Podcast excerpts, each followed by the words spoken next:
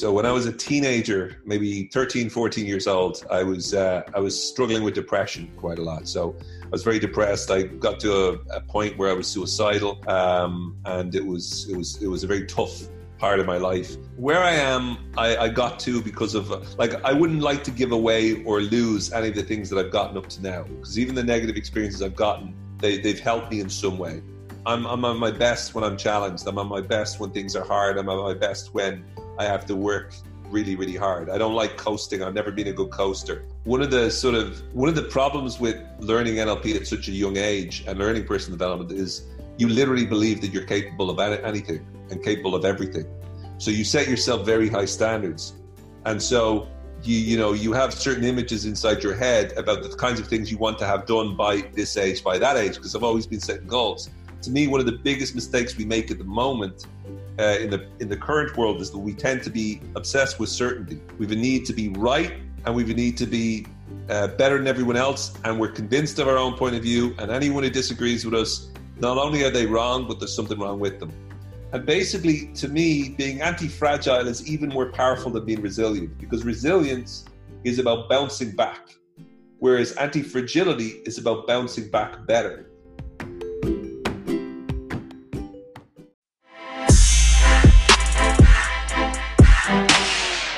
Welcome to the Healing Pool podcast. I have with me Owen Fitzpatrick.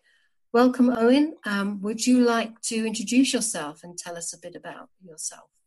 Of course. How are you doing, Gina? Uh, so, my name is Owen Fitzpatrick. I'm a psychologist. Uh, I spend my life traveling the world, teaching people in different countries how to be able to change the way they communicate with themselves and also how they influence other people as well. So, a lot of the work I do tends to be in the area of influence and storytelling and, and that kind of thing. Um, I've also written a bunch of books, um, and a number of those books have been with the co-creator of NLP, the, the genius Dr. Richard Bandler, and uh, and so I have a, a, good background in, in NLP and, and also in terms of coaching as well. So that's a, a very brief um, uh, introduction as to who I am. I know you've been in the personal development field for a long time. I'm curious, how did you get started in the personal development field? Well, I actually got started when I was very young. So when I was a teenager, maybe 13, 14 years old, I was uh, I was struggling with depression quite a lot. So I was very depressed. I got to a, a point where I was suicidal, um, and it was it was it was a very tough part of my life. And around that time, as I was fighting through it, I came across hypnosis and I started to study hypnosis. Um, I, I, managed to get accepted onto a course, a hypnotherapy course, which I'd uh, you know hassle them continuously until they relented and let me do it because it was like normally no one that age was would be allowed on it, but I was like continuously hassling them. And so I started doing a therapy course when I was about 15 or so. I started it when I was 15 and uh, started going, attending the workshops, studying at home, all that while I was still in school and then um, Richard Bandler did a, a, talk, I believe. I think it was in, in Dublin that I first saw him with, with Paul McKenna Michael Breen. And uh, before that, I'd already heard of Richard. So I'd, I'd, you know, read about him and read about NLP, and I was very interested in NLP. But when I saw Richard, I was like hooked. And so I went over, started, um, you know, uh, saved up all the money to afford to come over, did the NLP, started to do the NLP courses. Uh, got lucky enough to assist on the different courses. You know, managed to just you know do all of that while at the same time I qualified to, as a hypnotherapist, and also then started you know in university studying you know kind of um, human development and psychology and that sort of stuff. Um, yeah, and then I I met um, up with uh, a friend of mine from the hypnosis course, hypnotherapy, Brian Colbert. Um, me and him decided to start up the because we'd always helped each other out in terms of recommended people to each other as hypnotherapists. Um, but we set up the Irish Institute of NLP, and so we started teaching courses in 2001, and um, you know we we started off that, and then started doing that pretty much most of the time. And meanwhile, I'm still working as a, doing therapy with people part time, and I'm still doing some business work. And so that led us up for a good few years. Then I started traveling the world. I started writing books with Richard Bandler.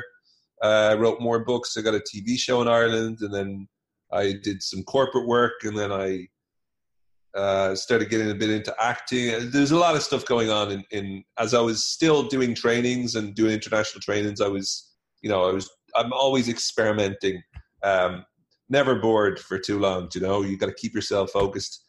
Um, yeah, and now I live in the states, and uh, I I just moved to Brooklyn like last year, but I'm still out of the country for a good bit of time because I'm still traveling, working with different companies around the world in, in that area. But in a nutshell, that's that's. Um, I've, I've got a good online presence, and I've got my own podcast, Changing Minds with Owen Fitzpatrick, which is a lot of good episodes on that. But um, uh, doing sort of online trainings and stuff, but I also do a lot of corporate work. So mainly leadership, influence, uh, communication, storytelling, those kind of areas would be my main areas of expertise that I'd be spending a lot of time focused on. So um, there's obviously a big need for that. So I do a lot of speeches and talks and trainings in, in those areas nowadays. What would you do differently if you had the chance to change your life's path? Ooh, okay. That's a good question. At what at what point in time are we talking? Are we saying like you're back to 18 years old? Are we saying you're back to zero? Are we saying that you're, you know, 30 years old? Like I'm, I'm, I'm 40, 41 now. Where are we talking? Where, where are you bringing me back to, and, and where, where's any, the choice? Any, any choice point that you feel would be a point where if you could change your life, you would have. Well, I'm going to start by a caveat. So where I am I, I got to because of like I wouldn't like to give away or lose any of the things that I've gotten up to now because even the negative experiences I've gotten, um, they they've helped me in some way, and so if I knew back then what I know now, I still wouldn't like to give away some of the some of the best things that happened to me as a result of some of the worst things, and vice versa. So I, I can't say that I will I would change my life for sure, but if I was to think differently, there's a few things I would say. One thing I've been thinking a lot on is I tend to be very, um, a very much a instinctive, intuitive type person in, in that I, I tend to be very good in the moment and dealing with situations as they occur. And that's meant I'm not as very, I'm, I'm not as process or system orientated as I possibly would like to be now in this area of life. So if I was to do one thing back in the past that might have changed the trajectory, it would be to make sure that I organize systems that I become very disciplined about those processes and systems of how I work, as opposed to reacting or responding to things as they come in. Because especially if you work for yourself or you work in business, with that with with with with systems and processes, you can scale more easily and you can you know improve the quality of your life more easily. Whereas when you're constantly you know doing things in the moment based on your gut, based on what you think and feel in that in that in, in ad hoc or in that in that moment, then there's a, there's a limitation to how well you can do or how long that can last for. I think as well um, in terms of change. I probably would have gotten into the creative stuff that I'm I'm starting to do now earlier. So I would have gotten into acting and certainly would have got into screenwriting uh, earlier because I, I love like you know I, I love uh, the screenwriting stuff. Absolutely love it. So I would have definitely got into that earlier. Um, and you know, I, I, it's it's really hard to say, but I think with with discipline and then being, you know, allowing myself the luxury of those creative stuff, um, I, I think that would have benefited. And I probably would have also worked on certain areas of my life. You know, there's no matter how much you know, you know, like I would have, like like you, we've been at this a long time, and uh, I know pretty much the vast majority of what there is to know about potential, about change, about you know improving your life and that sort of stuff. But just because you know it doesn't mean you always implement it in every area of your life. So there's a few areas of my life that I would say, you know, I would have liked to look after myself better there, make sure that I work on that and make sure that I make changes in that area. And then, yeah, that, they'd be the main things, you know. I mean, when people say I don't have any regrets, I've I have regrets. But even though I regret it, I'm not sure I'd do it differently because then I wouldn't have it wouldn't have led me to where I am right now. And I'm not saying where I am right now is perfect, but it's you know I am. I'm, I'm still alive, eh, so I'm doing something right. You know. This is it. This is it. And hindsight is a great thing. So, what would most excite you about going into 2020, or what does excite you about going into 2020? To me, it's not even about the year. It's about I do see, like, I, I do like the idea of a fresh start, a new start, and and another opportunity to be able to do things. Now, these are arbitrary dates. Whenever we say like, "Oh, the new year," that's just an arbitrary date, but we like it. Just like people are more likely to start things, you know, the beginning of a week, the beginning of a month, and certainly the beginning of a year. They're more likely to start new routines, new habits, and that sort of stuff. The research says that. But for me, what I'm excited about it are all the challenges that I have to face. Like, you know, I I took I took a bit of a risk, a big risk, uh, when when I had you know a steady sort of. I work for myself, so it's never fully steady, but I had a steady sort of way of uh, living back home in, in Ireland. Uh, but two or three years ago, I started to look at getting a green card for the States. And I went about that and managed to succeed in it. And it was a big gamble because I'd moved here and now I have to kind of not start from scratch, but it's, it's, it's a big test. And to me, I'm excited about that because I really feel that I'm, I'm on my best when I'm challenged. I'm on my best when things are hard. I'm on my best when I have to work really, really hard. I don't like coasting. I've never been a good coaster. So to me, I'm most excited in 2020 about how difficult things are right now, um, and and and starting out. And there's so many possibilities. So the, the hardest part will be narrowing that down and figuring out exactly how to do all the things that I want to do. Um, but I'm excited about the challenge, and also the the work that I've been doing over the last while has been trying to figure out a way of scaling to make more of an impact to more people. So reaching out there and connecting with more people and making more of a difference. So that's all exciting. I mean, can't help but do that. If you look at the way the world is and you look at the news, you know, it's very hard. It's very easy to be terrified or depressed. So uh, I don't think about 2020 as like the world. You know, you look at climate change, you're like, oh Jesus, what's happening? You look at, you know, the politics, and so instead, I just go right. My life. What are my challenges? You know, what have I to look forward to? What have I to be excited about? And part of that is also the, the blessings you have. It's like, you know, the loved ones in your life, the people that are still there.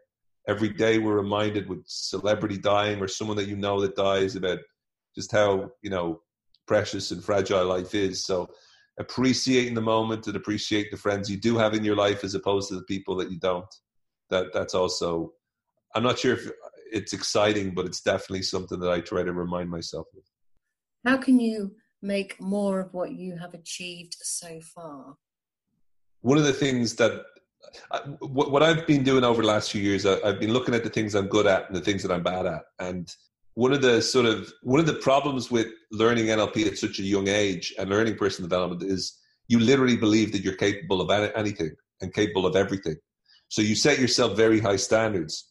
And so you you know you have certain images inside your head about the kinds of things you want to have done by this age by that age because i've always been setting goals and so like any any person or almost anyone i know i'm not where i wanted to be or thought i would be at the certain age that i'm at. At the same time i've other i've achieved other things that i didn't realize that i, I was going to achieve at that age. So life doesn't turn out the way you expect it to but that being said it's important to keep your eye on the prize in where are you going? What are you doing? So the first thing is i look at what i'm doing well what i'm not doing well at. And then i ask myself the question where do i want to get to and then i go based upon where i want to get to based upon what i do well and what i don't do well what do i need to do in order to like do i need to spend more time on certain things that i'm not good at or do i need to double down on what i am good at in order to get me to where it is that i need to get to and so those are the kinds of things that, that i do in my head uh, and then I do as an actual practice in order to be able to make progress. So when I say systems, for example, I know that uh, when it comes to doing taxes or collecting receipts, or that's something that has always been, you know, for me, a, a set of bad habits that I've had to make adjustments to. And now I'm, I won't say I'm on top of it, but I'm a lot better off. Um, and it definitely doesn't come naturally to me, but I'm a lot better off because I've created systems or natural processes of exactly what I do on a regular basis. It's the disciplines that you do every day that makes the difference. And that's a huge thing in a lot of areas. So we, we know, for example, that you can't just fucking eat terribly for 364 days and then eat kale and fucking, you know, green goblin juice for one day and then, you know, oh yeah, now I'm, I'm super, I'm sorted. You know that those 364 days are what matters. So you need to make sure that you're disciplined to act the majority of the time uh, in the way that works and is most conducive towards you being as healthy as possible.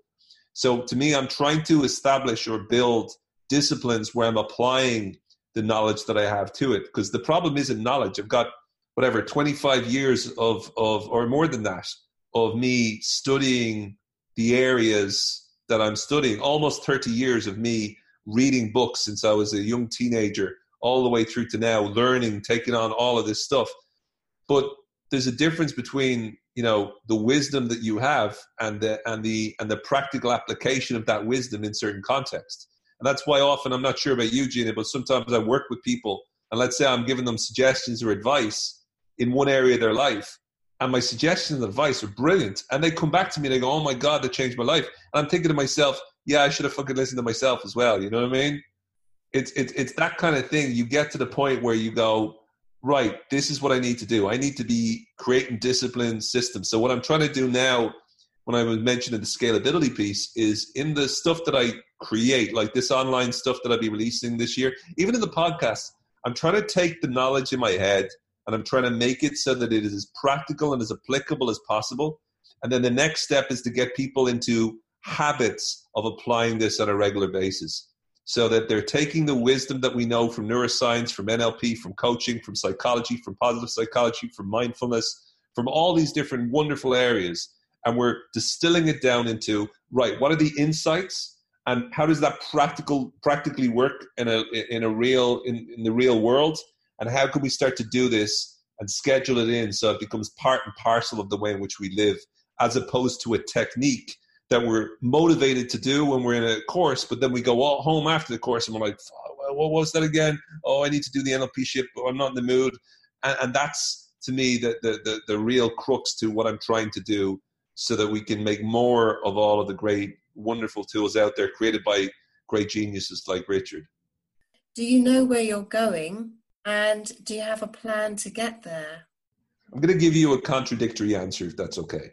I was uh, I was one of the quotes I think I'm, i think I'm going to post it on Instagram uh, today. If anyone wants to follow me on Instagram, um, please do so. But uh, one of the quotes is by Aristotle, and it's about you know uh, I can't remember the exact quote itself. it, it is. Let me just uh, get it up. But one of the things that he talks about is how we look at wisdom and the biggest mistake, he goes, it is the mark of an educated man to be able to entertain a thought without accepting it. So the ability to hold contradictory thoughts in your head at the same time, I think, is actually quite useful a lot of times. And to me, one of the biggest mistakes we make at the moment uh, in the in the current world is that we tend to be obsessed with certainty. We have a need to be right, and we need to be uh, better than everyone else, and we're convinced of our own point of view. And anyone who disagrees with us, not only are they wrong, but there's something wrong with them. And so to me, that that's a that's a, a toxic mindset that that has been developed a lot more over the last. In my in, from my side, my point of view, I think it's something that has started to become a lot more pervasive uh, over the last few years, particularly over the last five or six years or so. And so, and and people give reasons. Is the echo chambers on Facebook? You only sort of see, or in Google, you only sort of see what you already are searching for. So you confirmation bias, all that sort of stuff about we look for evidence to prove our conclusions are true and we dismiss evidence that contradicts it. So I get that. But for me, the reason I'm s- saying all this is I see where I'm going and I have a plan to get there, but at the same time, I don't know where I'm going. So um, I think there's part of success in life is, you know, part of it is having a plan. But like, let's say you go online and you do one of these courses and it says oh if you if you do these six things you'll become a guru of legendary brilliance and you just need to do these six things. Now you do the six things and you're not a guru of legendary brilliance you're not making the same amount of money as the guy who sold you the course or the girl who sold you the course. The reason you're not is because they're making you a promise but the reason they succeeded wasn't just the 70% that they taught you there's a 30% that they can't teach you which might be their network which might be where they're located, which might be the, the, the look that they've had, you know, or the timing. Like there's a bunch of other factors that you you can't always have that will guarantee that my plan will work. And so I don't know where I'm going. And so part of your job, I think, in life is to pivot.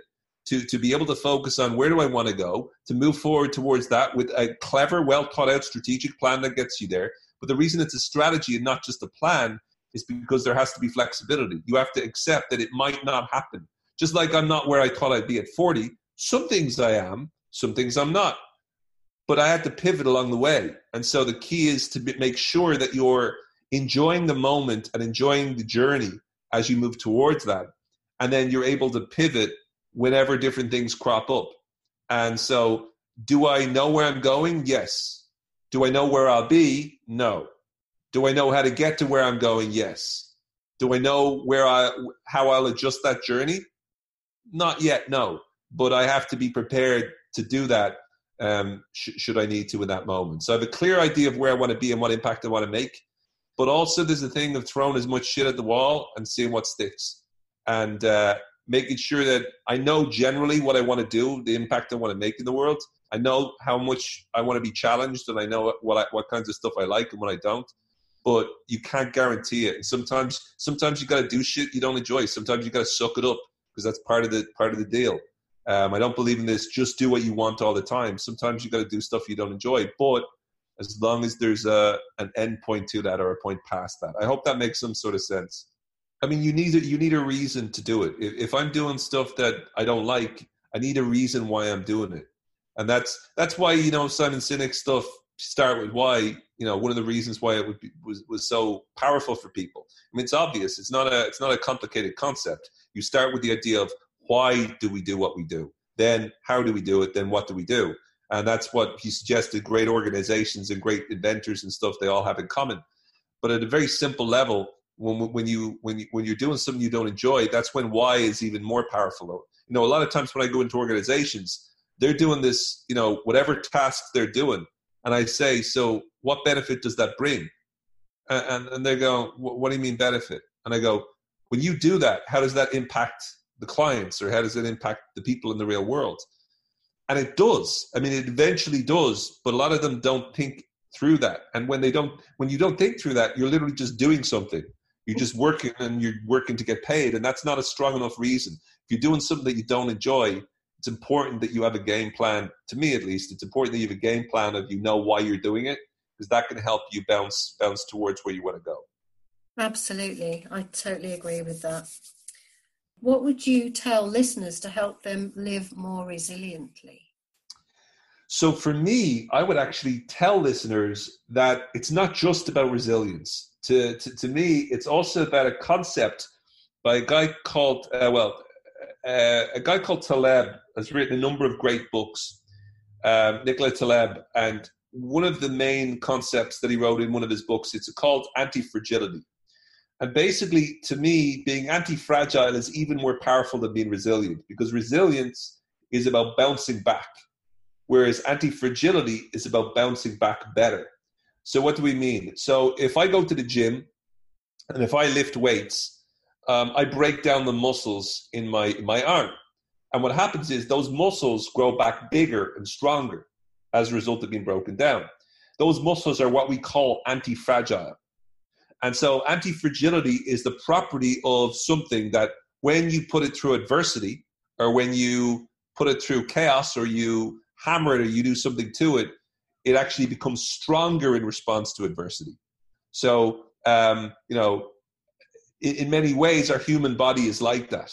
You know, if, if, if you sit there and you don't do anything, you get what they call atrophy. Atrophy. So what happens to your body if you don't move much is it actually starts to, you know, a lot of negative uh, negative things happen to your body if you don't use it or if you're not doing anything with it. It's only by using it that it actually works. You exercise because it makes it better and that uh, that kind of thing. Now, the idea is is that we, by changing the way we think about events that happen to us, we can become more anti-fragile, and we can experience what the psychological researchers call post traumatic growth. So we've most of us have heard of post traumatic uh, stress disorder, PTSD, and most of us have, have, have, have know people or have experienced PTSD. And post traumatic stress is whenever people have been through something traumatic and afterwards it has lots of negative consequences as a result of it. Well, post traumatic growth is the idea that something traumatic or something that a person goes through can actually make them stronger and better as a result. And it's not a simple case that it's, you know, you just go, oh, it's going to make me stronger. You have to really do the work to to to get yourself to the mindset where you ask yourself the questions how has this made me stronger? How am i better as a result of this? How much tougher am i uh, because i've gone through this? What are all the learnings and lessons that i can get from this horrible experience? Because the reality is this bad shit is going to happen. You're going to have to deal with a lot of tough situations in life. Life is not easy. And sometimes I see motivational speakers get up there and go, "Life is wonderful." Life, life can be amazing, but it is also it can be devastating as well. And so, what's important is that we look at the devastation, the trauma, the negative experience we have, and we do whatever we can to not see them as it doesn't matter, or not see them as I'll get, I'll be okay soon. But how can I be even better as a result of this? How can I use all of the experiences, even the messed up ones, and how could I make them make me or help me develop and become stronger and better as a result of this? So to me, it's about how you see the negative events in your life and about the questions you ask about those negative events that helps you to start to build that state of resilience, which hopefully will develop into an anti fragility so that whatever happens, you bounce back better and you find yourself able to deal with whatever comes your way, um, you know, moving forward, if that makes sense. Yeah, absolutely. So it's resilience is is bouncing back from a trauma and staying there, whereas anti fragility is bouncing back to the point of resilience and then moving beyond. Yeah, that's how I like to think of it for sure. Excellent. It's been lovely having you on this podcast. Um, if people wanted to, if you want to say anything else, to go. Ahead. Well, yeah. If if uh, if you're interested, please uh, check out uh, my podcast, Changing Minds podcast with Owen Fitzpatrick. It's on iTunes and Spotify and all that. Um, and I also have my websites, um, owenfitzpatrick.com. And I have, uh, I'll probably by the time you hear this, it'll be Changing Minds Academy.com, which will be my online, um, you know, uh, school. So um, again, I best of luck to everyone listening. I hope that something I said made somewhat of a difference uh, to you. Uh, best of luck with everything in you, and a great talking to you as well, Gina. It's really uh, a pleasure to talk to you after all these years.